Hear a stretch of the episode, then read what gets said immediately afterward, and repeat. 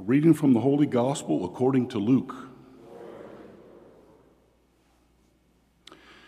Jesus journeyed from one town and village to another, preaching and proclaiming the good news of the kingdom of God.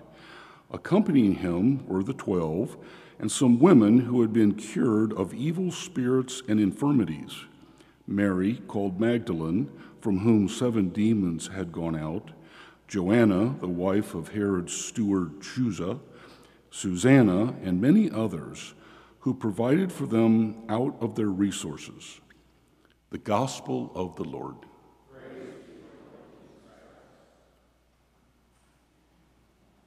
Well, good morning. I'd like to really just kind of focus on this letter from Timothy and the section where he tells us to compete well for the faith. Uh, Paul uses this uh, terminology a lot of times. I, I ran the good race, uh, compete. Um, so it's a pretty popular one. Uh, it's funny, sometimes I, I see these phrases, and if you type them into the Google search engine, you'll get all kinds of. When you type in compete for the faith, uh, it comes up with a lot of Catholic sites. So I, I guess this is a popular one for us Catholics because competing, working, that's a, that's a popular notion for us. And well, it should be because that's a basis for our faith. But we have to really try to understand what that means this working, competing. So, like I like to do, I like to look at the word, the Greek word, try to figure out what, what the story is behind that. And uh, of course, there is one with this. Uh, the word, well, um, if you look at some other translations, compete well for the faith, fight the good fight. We already get a sense of that this is something more than just, uh, you know, do a good job. Uh, and so, again, this, this word kind of really helps us. Agonizomai is the Greek word. Agonizomai. To wrestle with, to struggle in an arena with an opponent you're starting to get a feel of there's something really going on here. This fight, the good fight, now just got more serious. Uh, we get the word agony from this word, this word to struggle, to struggle with an opponent. Uh, in many ways, it's ourself. We struggle with ourself in trying to do what's right. And in fact, this is where we see the second part of this, what Paul's telling us what to pursue. Again, a word that has some interesting Greek connotations to it. To pursue aggressively, like a hunter after a catch. So it's not just, oh, those are nice things to have. It's pursue aggressively these things that he lists righteousness, gentleness, kindness, love, faith. Pursue aggressively like a hunter after a catch. Now, that kind of caught me a catch. That's kind of an odd way of phrasing that. And kind of looked up some hunting terms, and there seems to be a very difference of what hunting is versus catching. Hunting is we're trying to find what we're looking for. Catching, we know where they are. It's like fish, fishing. We know the fish are right there. There's the water right there. It's at hand. That's really the deep meaning here. Paul is saying, pursue aggressively things already within reach. You don't have them, they're already in reach, they're close. Love, kindness, gentleness, righteousness, these are things that are close, within our grasp. but we have to struggle. We have to wrestle with somebody to really realize these things. So I want to paint a picture for you if I can.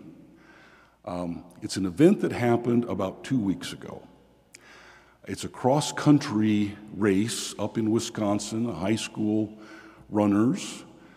And uh, there's a situation where um, one of the runners falls and another runner helps him up to cross the finish line.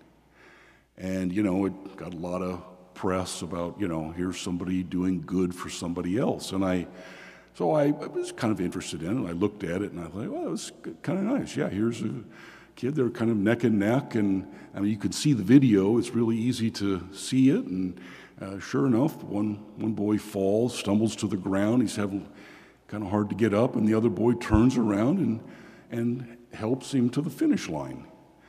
I'm thinking, well, this is, uh, you know, probably for last place or, you know, junior varsity or, you know, these aren't really serious runners. Uh, so it kind of piques my, you know, interest. And so, well, sure enough, um, the guy that won the race uh, set a course record. And these guys were vying for second place. Uh, two competitive, they were on different teams. Um, they're racing for second place. And the boy that stumbles really kind of had second place. He was going to finish second. And, you know, you can't really tell from the video, but uh, here's this boy that's, uh, he probably would have finished third. He passes him by. He turns around. Well, the, the camera, which was apparent, was right next to the finish line.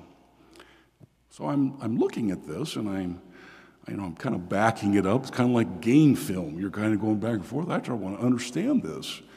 And I counted the seconds um, from when they fell to when the boy turned around. It was about three seconds.